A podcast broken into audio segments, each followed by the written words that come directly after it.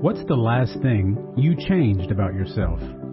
It's another day. I'm Another John, and this is Another Note. Today's edition of Another Note is titled, Always Working. Our scripture reference today is John chapter five, verses nine through twenty. As always, may the Lord add a blessing to the reading and hearing of His holy word.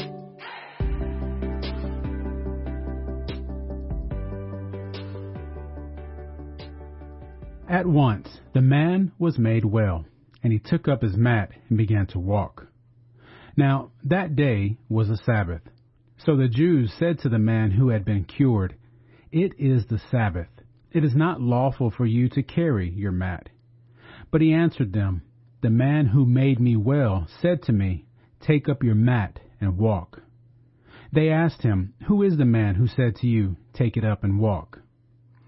Now the man who had been healed did not know who it was, for Jesus had disappeared in the crowd that was there.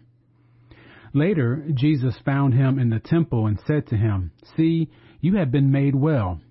Do not sin any more, so that nothing worse happens to you."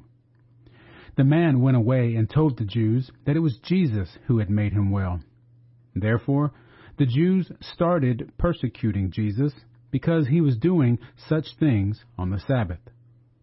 But Jesus answered them, "My Father is still working, and I also am working." For this reason, the Jews were seeking all the more to kill him, because he was not only breaking the Sabbath, but was also calling God his own Father, thereby making himself equal to God.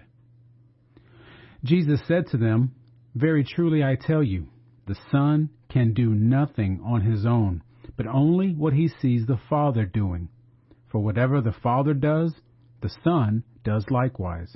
The Father loves the Son and shows him all that he himself is doing, and he will show him greater works than these, so that you will be astonished." This is the word of our Lord. Thanks be to God.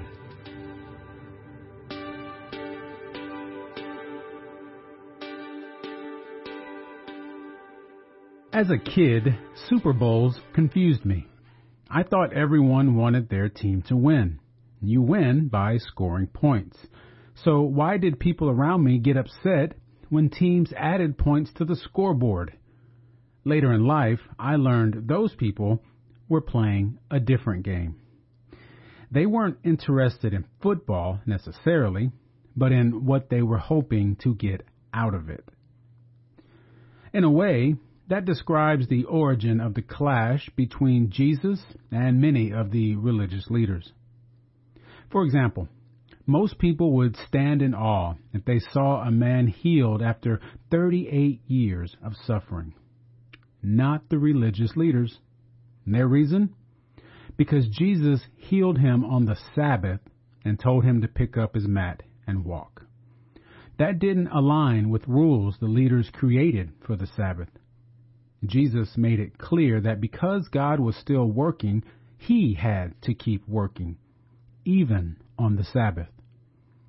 It wasn't that God worked once and that Jesus worked once with God.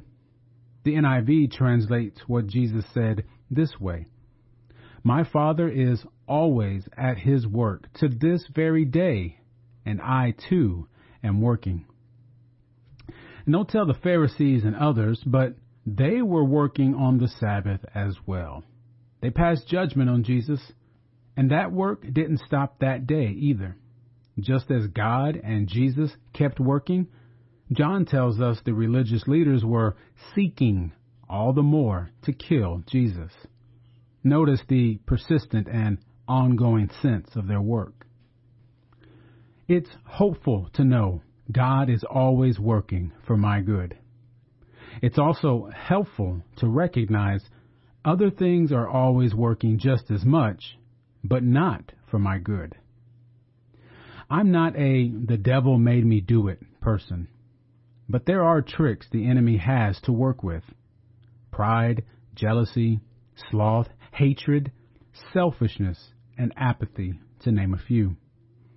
And be sure, every one of those qualities can work their way into our faith. Take a moment to go through that short list and reflect on what a faith led by them looks like. When we allow their work to influence who we are and what we do or don't do, we let them get in the way of God's good work. Stay blessed.